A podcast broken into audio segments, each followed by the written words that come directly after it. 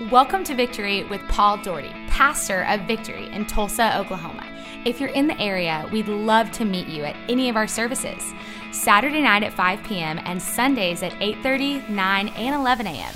If you can't visit us, you can watch live on the Victory app, downloadable on the App Store and Google Play. Pastor Paul has a great message for you today, and I believe this message is going to make an impact in your life.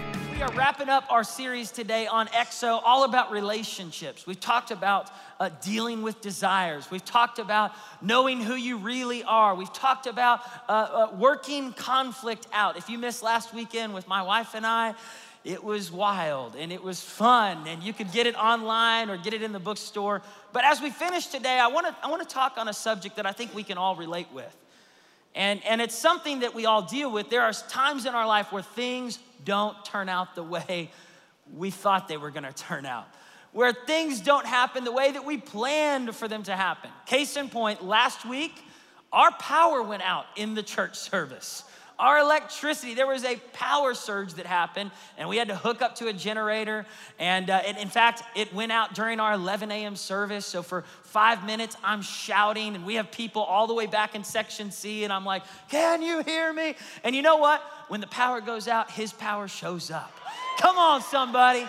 It was, pow- you know, it was powerful.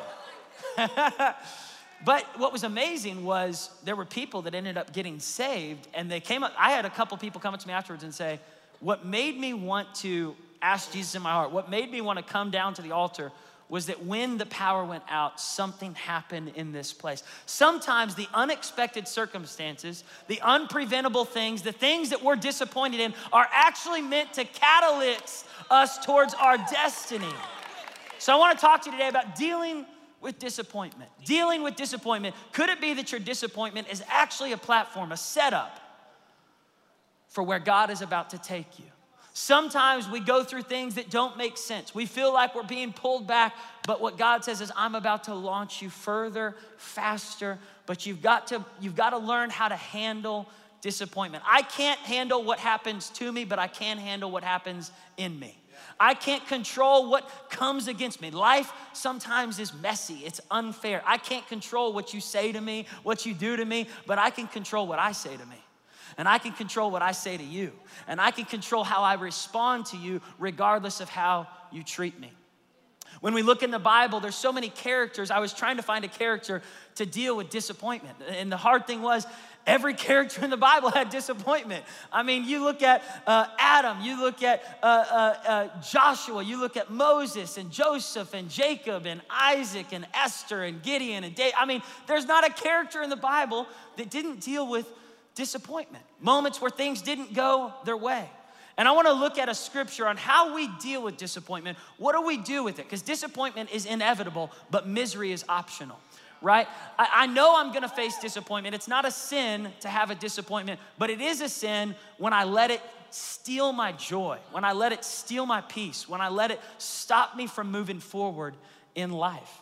In Jeremiah 2, verse 13, the prophet was inspired by God. Yeah, you can shout for joy. Jeremiah said this. He's, God was speaking through him. He said, My people have committed a compound sin. My people have treated their disappointment, their discontentment in a way that I would never want them to handle it. He says they've left the place where they can actually find satisfaction. They've walked out on me, the fountain of living water, the source that can heal their disappointment, the source that can solve their frustrations and their relational pains. They've walked out on the source of living waters and they've dug cisterns. A cistern is a well where we would try to find satisfaction. In the, in the old days, they would dig a well for survival. So we see wells popping up all through the book of Genesis, all the way to into the New Testament. Wells were survival. It was things that people would do and dig deep to try and satisfy and try and fix the, the, the, the try and give them more life, more hope. A well meant I could live a little bit longer because I've got some water to draw from. And what Jeremiah says is they've dug broken wells in hopes that they're going to satisfy their disappointment and hopes to numb the pain in their life. And the problem is, these cisterns can't hold any water at all. So now let's go to Genesis 33 because there's this well that was started in Genesis 33, verse 18. And it was a guy named Jacob who had walked through so much relational uh, uh, conflict with his parents, with his wife, with his kids, with his second wife, with everyone in his life. Jacob had issues.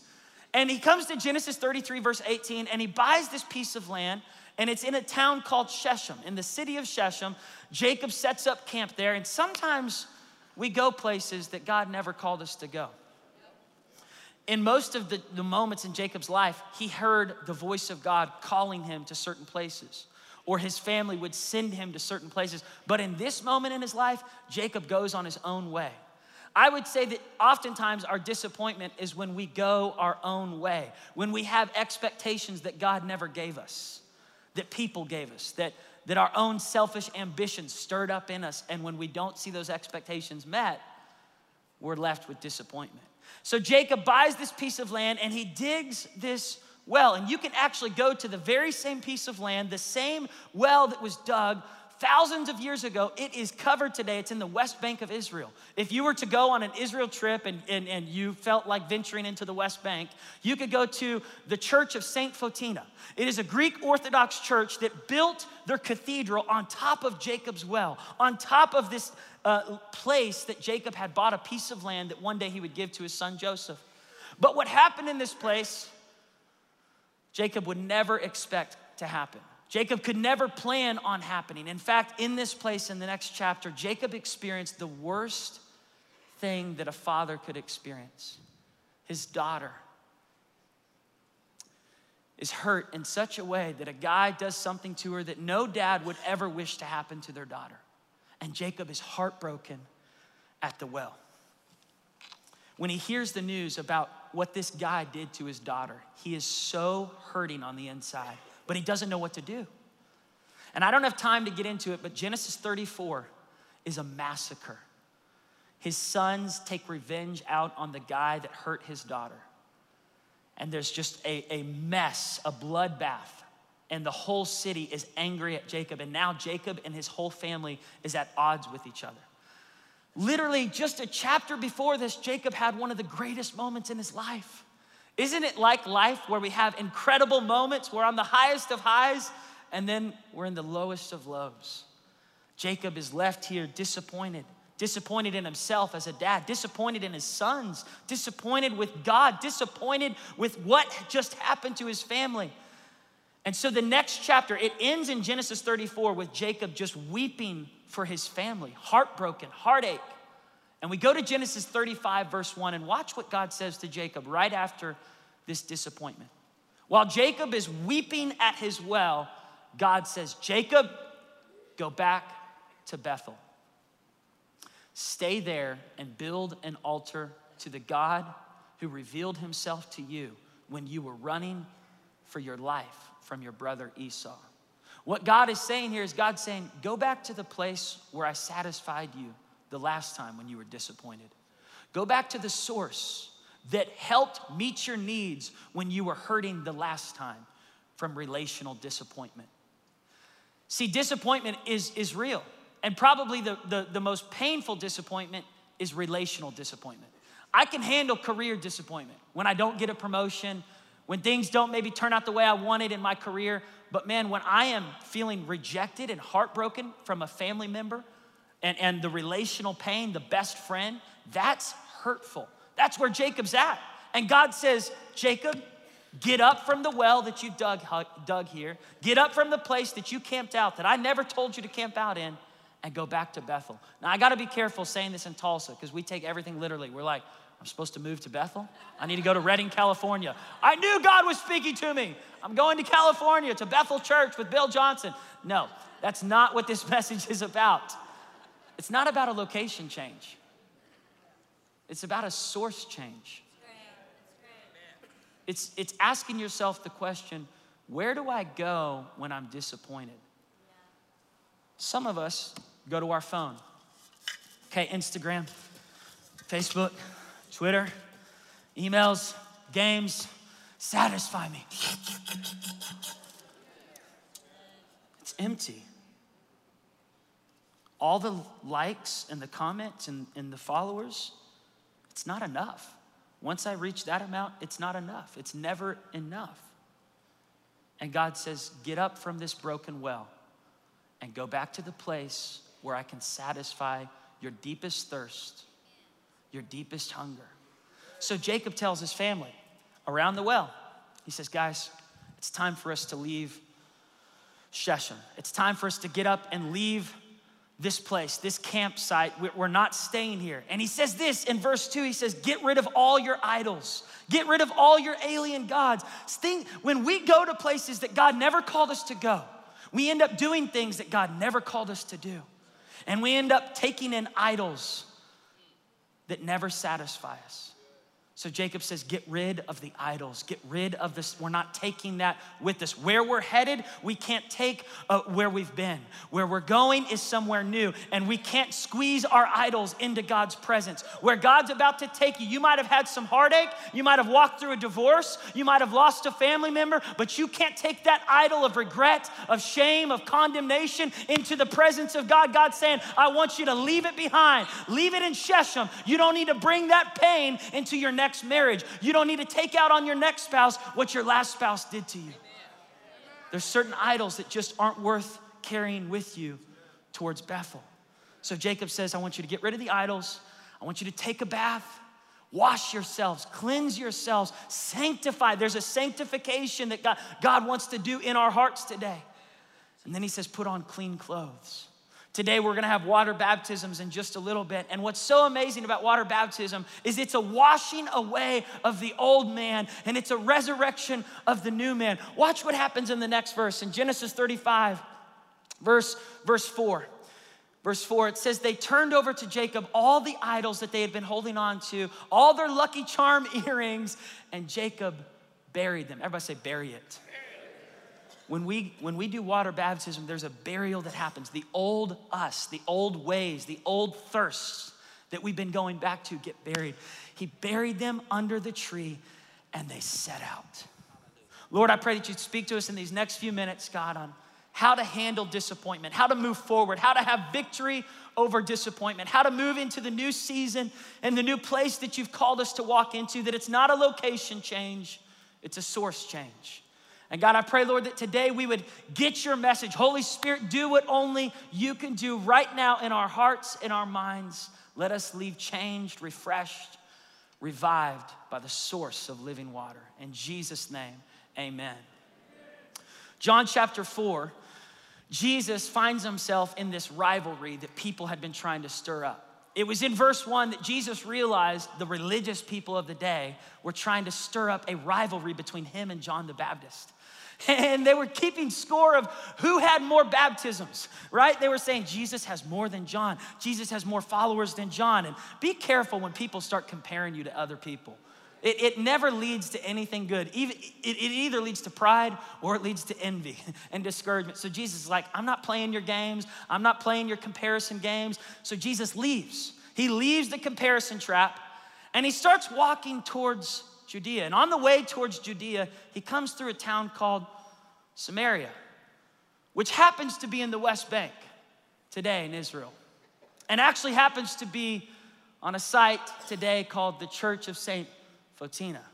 And he comes across this Samaritan village that bordered the field that Jacob had bought 2,000 years before this moment. The same field that Jacob had experienced the worst tragedy that happened in his family with his daughter. And he comes across the well. It says the well was still there. The well that Jacob had dug was still there. Even though God had told Jacob to leave it, the people kept it. And Jesus was exhausted from his journey, so he sits down at Jacob's well, and it was noontime. And noontime was a time where no one would go to the well. The ladies would typically go to the well early in the morning because that was their gossip time, right? They'd come together and they'd gossip about all the women in the town. But this one lady comes at noon. And the reason she doesn't go in the morning is because she's the source of their gossip. And the reason she's the source of their gossip is because she's been through not just one failed marriage, not just one divorce, but two divorces, three divorces, four, five, five weddings that didn't work out, five marriages that didn't go the way that she would have hoped, five disappointments. And now she's living with a guy that's not even her husband. And she comes up and she sees this Jew sitting on Jacob's well. And she's thinking, What are you doing here? Samaritans and Jews, they don't get along. There was a racial divide, a prejudice divide. And Jesus said, Would you give me a drink of water? He was all by himself. And the woman says, Why are you, a Jew, asking me, a Samaritan woman, for a drink of water? And Jesus says, If you knew the generosity of God, if you knew who was talking to you, you would ask me for a drink, and I would give you fresh, living water. She says, Hold up. You don't even have a bucket to draw with. This well is deep. Do you know who dug this well? Sir, this is the real well. This is Jacob, our ancestor, who dug this well and he drank from it. This woman doesn't even know her history. She doesn't realize that the well that Jacob dug was also the well that did not satisfy him, that God told him to leave behind, but people kept drinking from the well of disappointment. The same well that she's so excited about, Jesus is like, Do you know the history behind this well? Do you know the, the bloodbath that surrounded this well? Do you know the relational pain and disappointment that happened at this well that caused Jacob to leave this well behind? And she says, Are you better than our ancestor Jacob? And I, I guess that's the question I'm asking you Is Jesus better than Jacob to you? Is Jesus better than Instagram to you? Is Jesus better than your husband, better than your wife? You say, No, no, no, my husband can satisfy all my needs.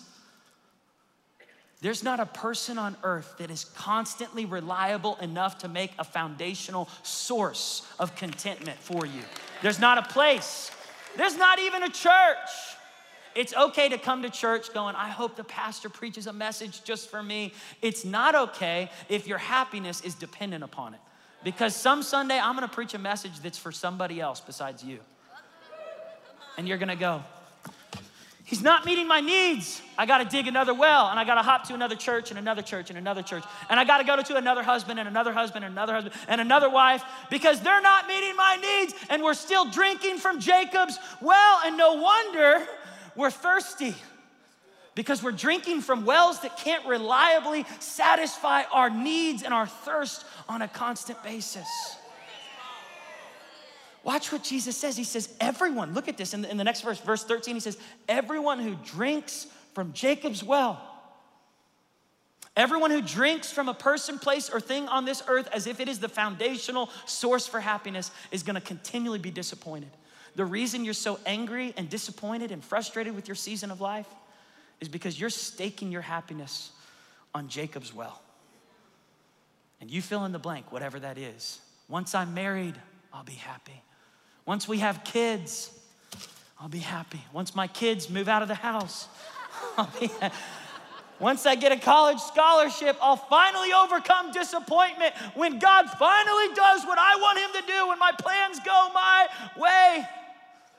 See, Jacob's well is, is expectations that maybe God doesn't even want you to have, that God didn't actually plant there, that some other person did. And when we don't get our way, Jesus says you're going to be thirstier and thirstier and thirstier. Turn to the person next to you say, Are you thirsty?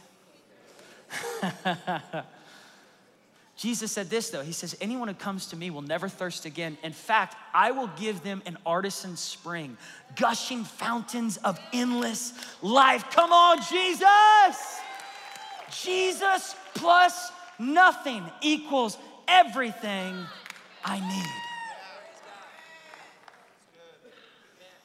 Just a little example. I wonder who you've put a well over. it's like this. Some of us have put our spouse in a well. Some of us have put our church in a well. Some of us have put our pastor in a well. Some of us have put our company in a well. And we're like, come on. and then there's no satisfaction. There's just continual disappointment. It's because we've built a well around a person that can't meet our needs. Jesus says, go ahead, step out of that, that, that disappointment and come to the fountain of endless supply. So here, here's how we deal with disappointment. Number one, we fill up with the right source. We start filling up with the right source. When things don't go our way, when the electricity goes out, when our marriage isn't going the way we planned, when life doesn't turn out the way you hoped, instead of going back to new wells and new addictions and pornography or drugs or alcohol or another man or another woman or a booty call or whatever it is you want to go back to, fill up with the right source. Everybody say, fill up with the right source. When I was a college student at Oral Roberts University, I used to love, yes, so are you in the house.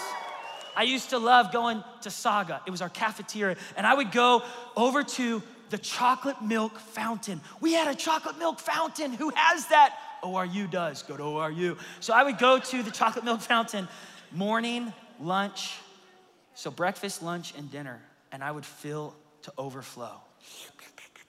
I gained the freshman 15, the freshman 20, the freshman 30, the freshman 40, the freshman 50. I'm still trying to get rid of the freshman something. the chocolate milk was so good. And then we had a fun run, right? And it's not a fun run, it's a run that's not fun. You run, you run for miles and they test your endurance. And they test how long it takes you to finish the mile. And that's how they know you know how, how much in shape you are. And i collapsed in the race. I'm like and they had to take me to the nurse. And the nurse said have you been drinking enough fluids? Because you're dehydrated. I said yeah i've been drinking tons of fluids. She said what fluids have you been drinking? Chocolate milk mountain dew chocolate milk mountain dew chocolate milk. She's like that is terrible. That makes me want to throw up. I was like, yeah, I just threw up out there in the race. Everybody say, fill up with the right source. She said, water is the only thing that's going to hydrate you. Water, water, water. Water is life. 2 Peter 1, verse 3 says that God has given us everything we need. God his divine power, Christ in us, gives us everything we need. When I am drinking from the right source, I have everything I need to be happy. So I don't come to church empty. They better do what I want. They better sing my songs. I don't go into a relationship or a party looking for people to meet my needs or going to work. They better make me happy today. I can actually go into every environment and go, man, I'm good. How are you good? I guess I've been filling up on the right source.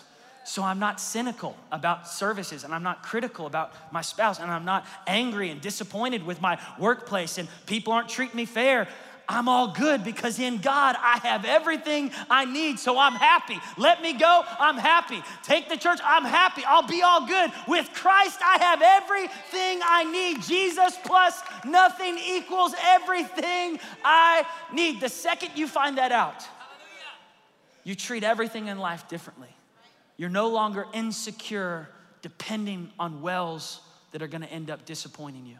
Here's the second thing, and that is recognize the choice is yours every day. Recognize the choice is yours. I don't have to feel happy to choose to be happy. I don't have to feel uh, uh, like my needs have been met to choose that I am content. Contentment or disappointment is my choice every day. Did you know that disappointment is a choice? If you ever grew up in a home where your parents said, I'm disappointed in you, it was their choice to be disappointed in you. It was because they didn't, you didn't do something they wanted you to do. It's our choice to stay disappointed. It's also our choice to, to be content, to say, you know what, I'm good. I'm all right, even though I didn't get what I want. Paul said it like this in Philippians 4, verse 11, while he was hanging in sewage. He's in a prison writing the book of Philippians. It's not out on the beach. It's not in Destin, Florida. It's not sunny. Springtime's not happening. He's in a dark dungeon and the sewage of the city is running over his head. And he says, I've learned to be content. Whatever circumstances I'm in, single or married, having kids or not having kids, while everybody else is experiencing awesomeness on Instagram, I'm not looking to the left or to the right. I've learned the secret that the choice every day is I get to choose in every situation, whether well fed or hungry, whether living in abundance or living in want. That Christ in me gives me the power to choose every day. You can have Christ living in your heart, but still deny yourself the choice to be happy. That's God. He's giving you the choice. He doesn't force contentment on you. He gives you the choice every day to look at your family and go, man, I wish things were different. And to scroll through our phone, searching for contentment, searching for satisfaction, or to just open your eyes and go, it's a great day to be alive. It's a great day to go to church. It's a great day to look at my kids and go, wow, I'm blessed. It's a great day to look at whatever it is that God's given me, whatever hand I've been dealt, I'm choosing to be happy. Abe Lincoln said it like this Most people are as happy as they've decided to be. There was an elderly man in his early 90s who was being taken to a nursing home. His wife had died, and he was all by himself in his house. He didn't have any family members that came to pick him up and take him to a nursing home. True story. So he calls a taxi. The taxi comes. This elderly man is carrying his two suitcases slowly down the steps towards the taxi cab. Taxi guy doesn't even get out to help him. The older man sticks it in the car. The taxi takes him to the nursing home. He gets to the nursing home, goes inside. The woman at the front says, I'll be showing you to your room. He says, Oh, I'm so excited. I can't wait. I can't wait. I can't wait. It's going to be awesome. She said, You haven't even seen the room yet. He said, I don't have to see the room to choose to be excited. I don't have to see the room to choose to be happy. I've decided that no matter what room I'm in, no matter where I'm at, I'm gonna be happy. This last week, we honored and celebrated a man of our faith who stepped into eternity, Billy Graham, who lived a life. Yeah, give him a big hand. Let's honor Billy Graham today.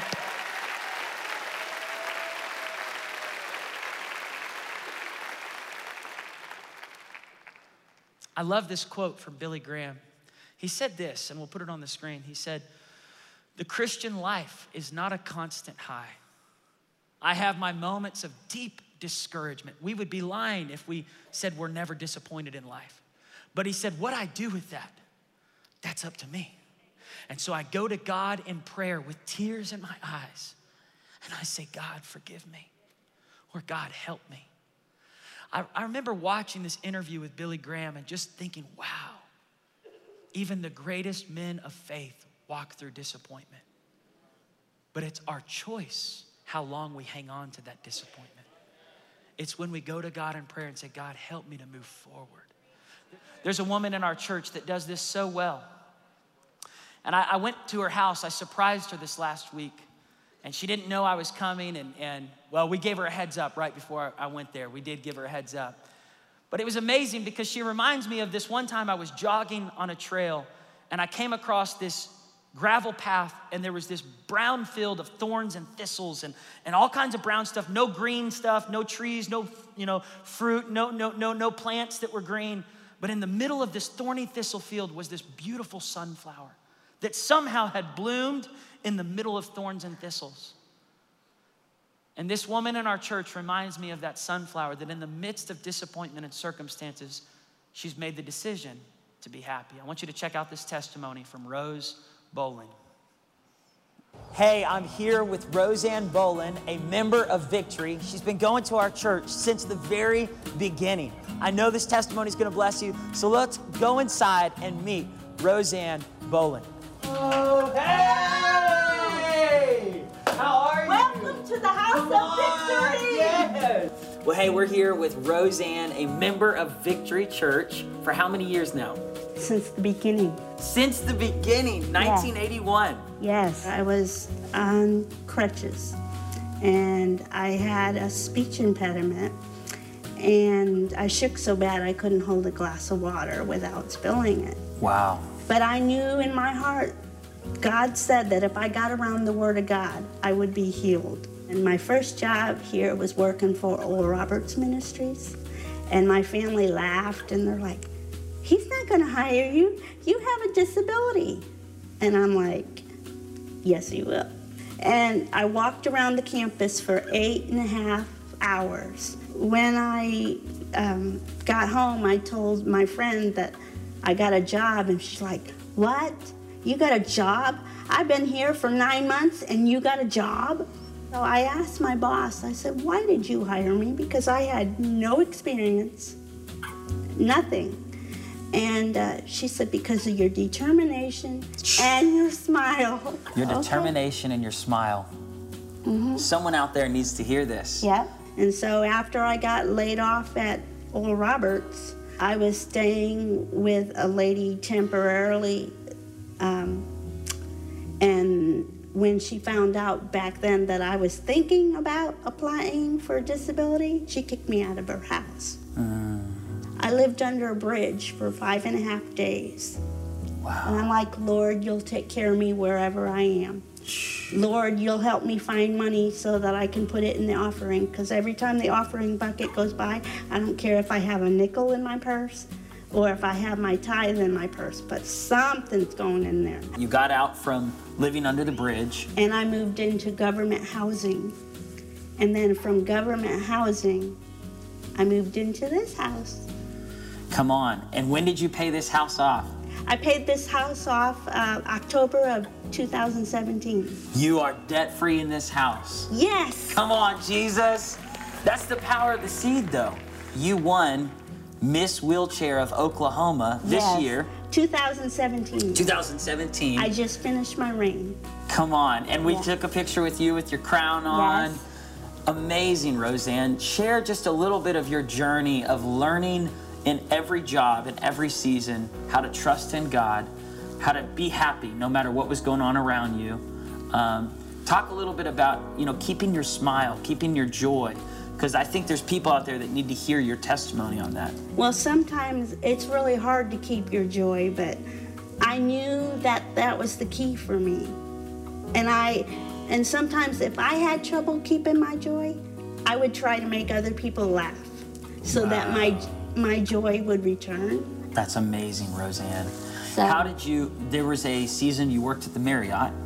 I worked at the Hilton. The Hilton. You yes. worked at the Hilton and talk about how you won the the award to out of all the employees. Um, out of 80,000 nominees, I was one of the 42 that got chosen worldwide to win this Spirit of Pride Award. And it was for people that um, worked for the Hilton Corporation, but also did volunteer work. I told the Lord that I would serve Him no matter what, whether I was laying down, sitting in a wheelchair, standing up on my crutches, or jumping for joy. Come on. I am going to serve him. When my husband was sick, it was really tough. Like, Lord, do I uh, buy groceries or do I buy his medicine? I mean, mm. it really got that rough. And um, during that time, that's when I wanted to drive. And I was like, Lord, I, I need to drive. I need to get him to the doctor. And so I started picking up pennies off the ground. I picked up over $5,000 in a year. And I told the Lord I would rather touch people's hearts than touch my car. And so I remember handing the money to your father. Oh my goodness. And he's like, Where'd this come from? And I said, Well, you can call it a labor of love because I picked it up off the ground. And so he wanted me to give my testimony back then. So I gave my testimony back then. And that evening, I had a car. Whoa. God is faithful. Yes, He is. Wow. Yes. And so it doesn't matter whether you give your time or if you give your tithe I mean, I give money every time the bucket goes by because I don't want to miss an opportunity. Wow. I mean, I want my seed in the ground. Yeah. I want to have the most beautiful flower garden. I mean, you know, all my seeds are going to be popping up. I just want to say that Jesus is for everyone. He doesn't care what background you came from, yeah. what religion you came from. He wants your heart.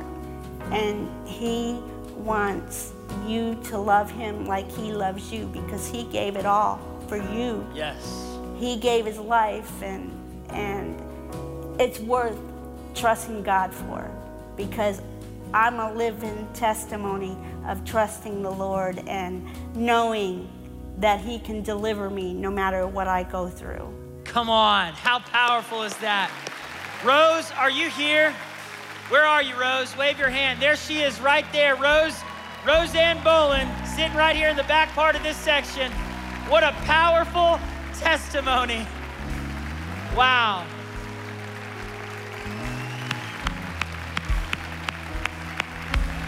You are a rose. You are a true rose. Wow.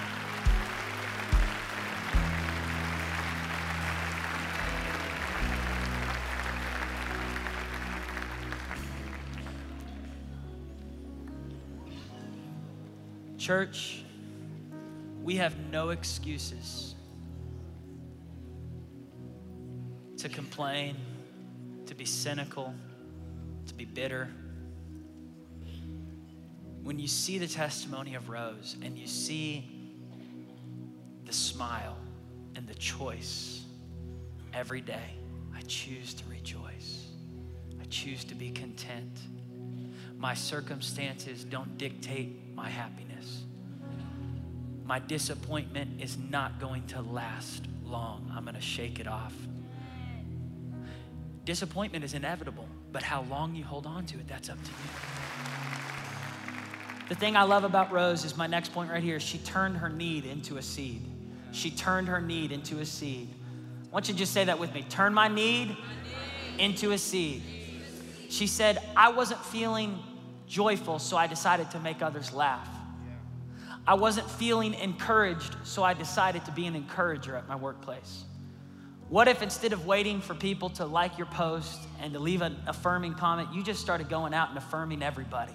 You started encouraging. What if you just got liberal with your encouragement? You just started giving it away. Hey, you're doing a great job. I believe in you. God's got a plan for you. You look beautiful today. You're a mighty man of God. I'm so proud of you. What if you started giving what it is that you need?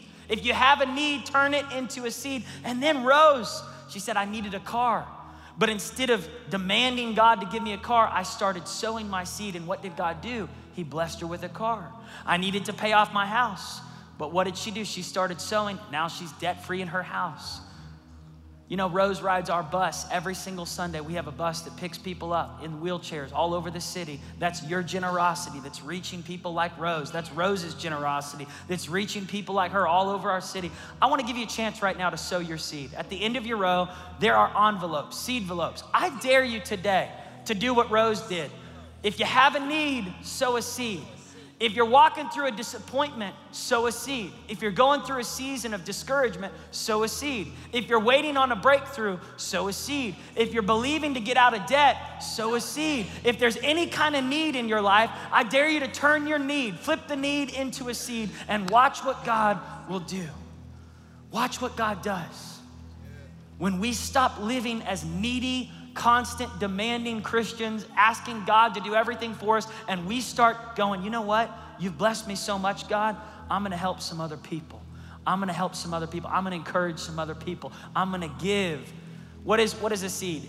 It's giving something of your time, your money, your life. You say, well, Paul, it's my money. But once we realize it's not just our money, that everything belongs to the Lord, it helps us to kind of trust Him a little bit more with our tithe, with an offering to say, you know what, I'm gonna sow. What does our seed go towards? Well, things like the bus that picks people up, the gas that picks people up every Sunday. It goes towards things like the Dream Center. We have a literacy program where we're helping second and third grade kids to read and write in North Tulsa. They are passing their test. We hired teachers that are teaching in our after school program. We're seeing incredible results. Our generosity is changing our community. Our generosity is helping people inside the church and outside the church. When we sow seed into victory, man, it compounds. It just flows out local and global with God's salvation, God's love. It goes towards atheists that are getting saved every week, kids that are getting impacted by God's love in children's church. Turn your need into a seed and watch what God will do.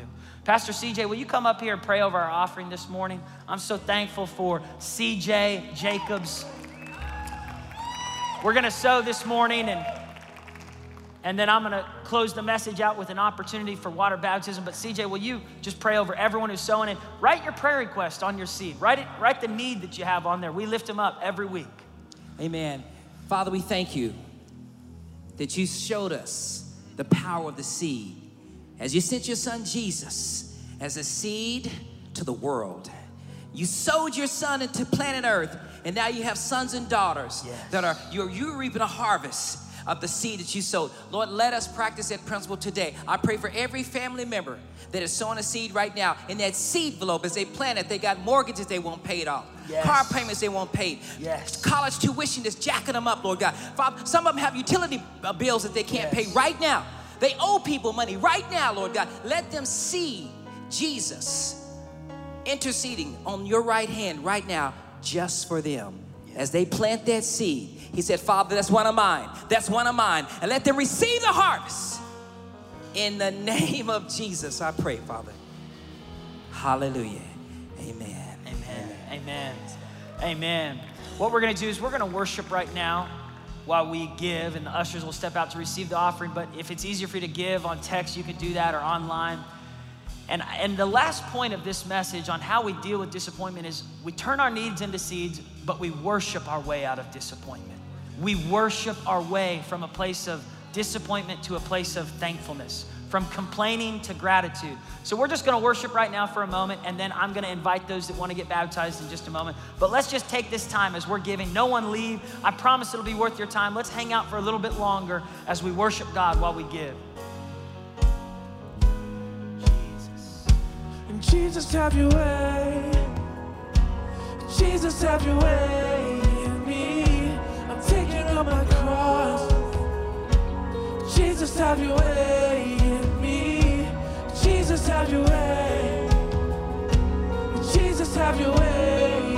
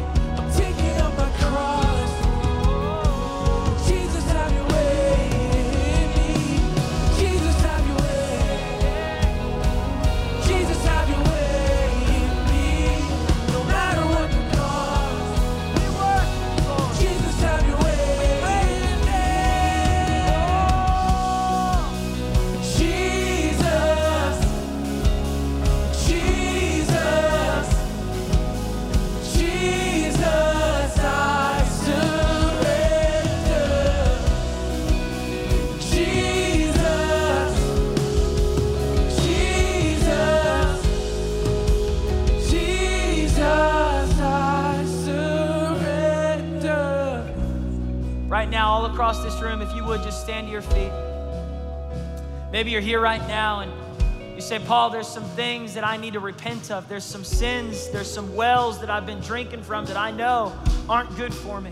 Maybe it is unforgiveness. Maybe it is an addiction, a habit that you've been trying to break. And, and I want to challenge us as we finish this series today that we would not take certain things into March with us, that we would be able to walk into the month of March with some things that we need to leave behind, some attitudes, some offenses, some, some, some toxic habits, some toxic things we've been holding on to.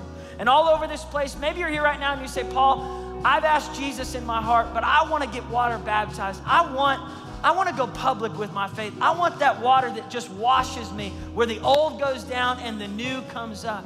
Maybe you came today ready to get water baptized. Maybe you came not ready. But we've got everything you need. We've got shirts, we got shorts, we got the towel, we got the tank over there. Today is your day. No excuses. Everybody say, no excuses. What is water baptism? It's going public with the decision you've made to follow Jesus. It's something that even Jesus did. If you're ready to do that right now, I want you to just slip your hand up all over this room. Eyes open, heads up. Come on, today is your day. You're saying, I want to do it. I want to do it. I'm ready to get water baptized.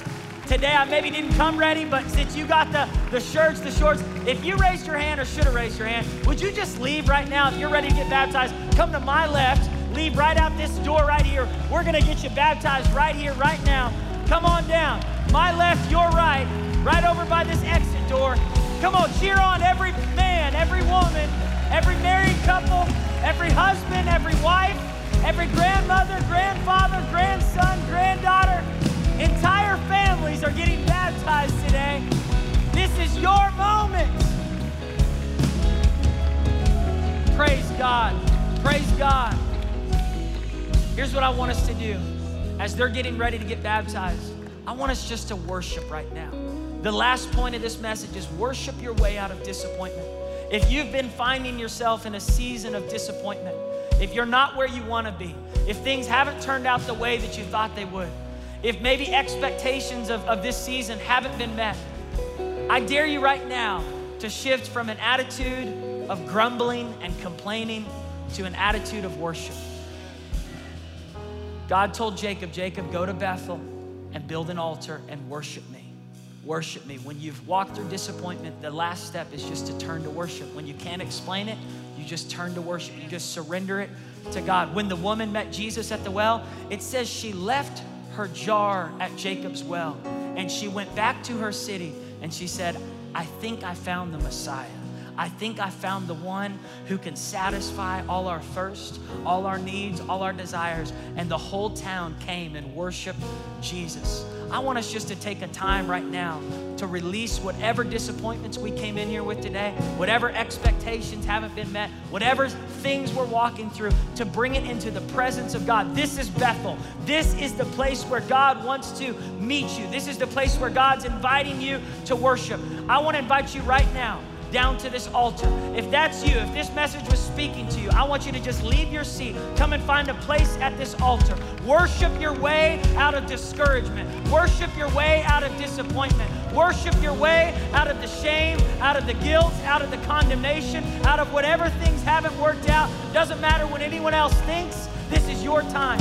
Secondly, right now, I want you to bow your heads and close your eyes. If you're here right now and you say, Paul, I need forgiveness. I need God's grace right now. I need to fill up on God's love. There's been things that you've been walking through, pain you've been walking through. I want you to just raise your hand today. You're saying, I need to get things right with God. I need to surrender. I need to let His love wash over me. I need His forgiveness. I need to repent of some things. If you raised your hand or should have raised your hand, come and join us at this altar. Worship team, would you just begin to lead us in worship? And why don't you find a place at this altar? If that's you, if God's speaking to you, young woman, if God's speaking to you, married man, married woman, if God's speaking to you, walking through a divorce, whatever it is that you faced, bring it to the altar. Bring it to the altar. Bring it to Bethel. Bring it to the place of worship. Just release it to God. Say, God, I'm giving it to you. God, I'm turning my complaining into worship. Lord, I'm turning my grumbling into thanksgiving. Go ahead, lead us in worship. I am a child of God.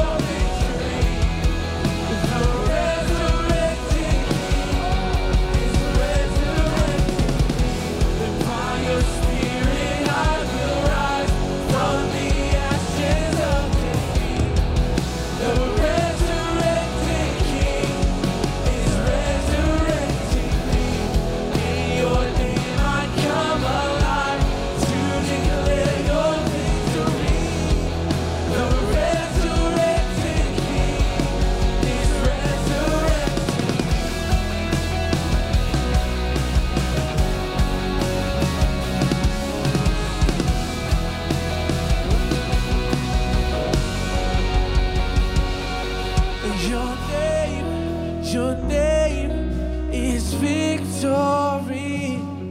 All praise will rise to Christ our King. Your name, your name is victory. All praise will rise to Christ our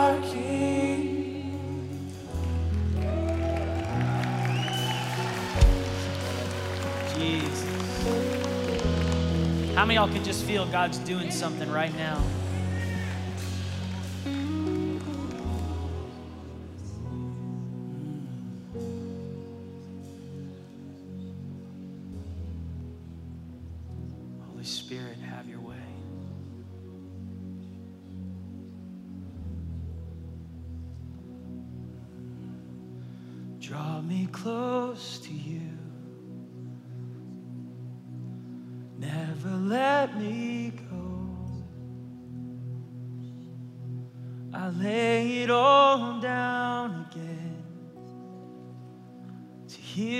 Say that I'm your friend. You are my desire. No one else will do. Cause nothing else could take the place, Jesus, to feel the warmth of your embrace. Help me find a way, bring me back to you. And you're all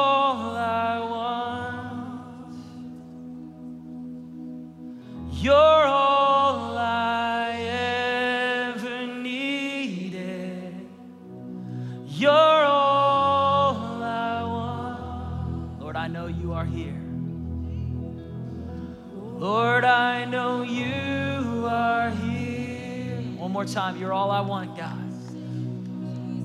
You're all I want. Jesus. You're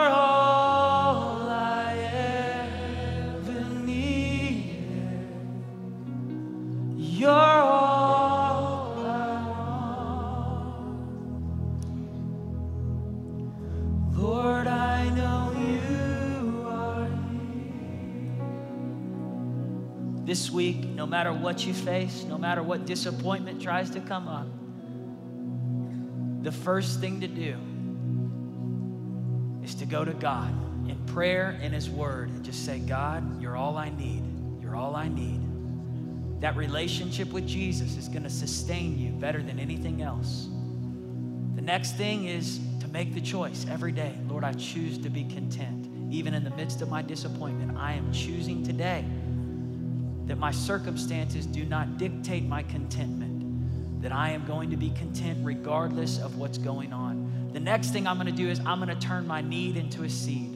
What I'm asking others to do for me, I'm going to go and do. If I need encouragement, I'm going to sow encouragement. If I need someone to serve me, I'm going to sow serving other people. If I'm waiting on a breakthrough, I'm going to help someone else get a breakthrough. And the last thing I'm going to do is I'm going to worship my way out of disappointment. I'm going to release thanksgiving out of my mouth. I'm going to release praise. I'm going to speak the name of Jesus. I'm going to declare that my God is working all things together for good, that my God shall supply all my needs according to his riches and glory. Go ahead and just thank him this morning with worship, with praise. We love you, Jesus. You're faithful, you're good. Why don't you pray this with me all over this room? Just say, Jesus, I surrender. I'm all yours. I repent of sin. I receive your forgiveness. Be my Lord and Savior. From this day forward, I'm following after you. You are my source. Help me, Holy Spirit, to choose every day to be content turn my needs into seeds, to worship in the midst of disappointment. My eyes are on you, Jesus. In Jesus' name, amen and amen. I love you, Victory. It's going to be your best week ever. Thank you for listening to Victory with Paul Daugherty. If you're in the area, we'd love to meet you at any of our services. Saturday night at 5 p.m. and Sundays at 8:30, 9, and 11 a.m. If you can't visit us, you can watch live on the Victory app, downloadable on the App Store and Google Play. Remember, your best days are right in front of you.